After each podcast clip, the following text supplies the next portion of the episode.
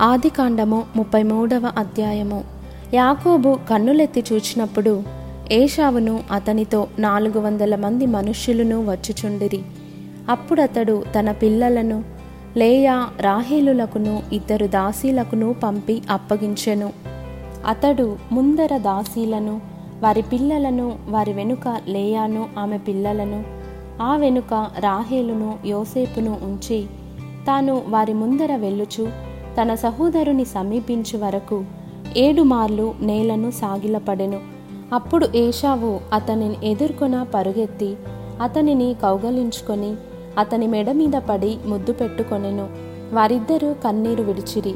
ఏషావు కన్నులెత్తి ఆ స్త్రీలను పిల్లలను చూచి వీరు నీకేమి కావాలనని అడిగినందుకు అతడు వీరు దేవుడు నీ సేవకునికి దయచేసిన పిల్లలే అని చెప్పెను. అప్పుడు ఆ దాసీలను వారి పిల్లలను దగ్గరకు వచ్చి సాగిలపడిరి. లేయాయు ఆమె పిల్లలను దగ్గరికి వచ్చి సాగిలపడిరి. ఆ తరువాత యోసేపును రాహేలును దగ్గరకు వచ్చి సాగిలపడిరి. ఏషావు నాకు ఎదురుగా వచ్చిన ఆ గుంపంతయు ఎందుకని అడుగగా? అతడు నా ప్రభువు కటాక్షము నా మీద వచ్చుటకే అని చెప్పెను. అప్పుడు ఏషావు సహోదరుడా నాకు కావలసినంత ఉన్నది. నీది నీవే ఉంచుకోమని చెప్పెను.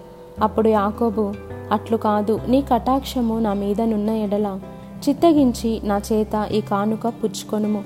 దేవుని ముఖము చూచినట్లు నీ ముఖము చూచి తిని నీ కటాక్షము నా మీద వచ్చినది గదా. నేను నీ యొద్దకు తెచ్చిన కానుకను చిత్తగించి పుచ్చుకొనుము. దేవుడు నన్ను కనికరించెను మరియు నాకు కావలసినంత ఉన్నదని చెప్పి అతన్ని బలవంతము చేసెను గనుక అతడు దాన్ని పుచ్చుకొని మనము వెళ్ళుదము.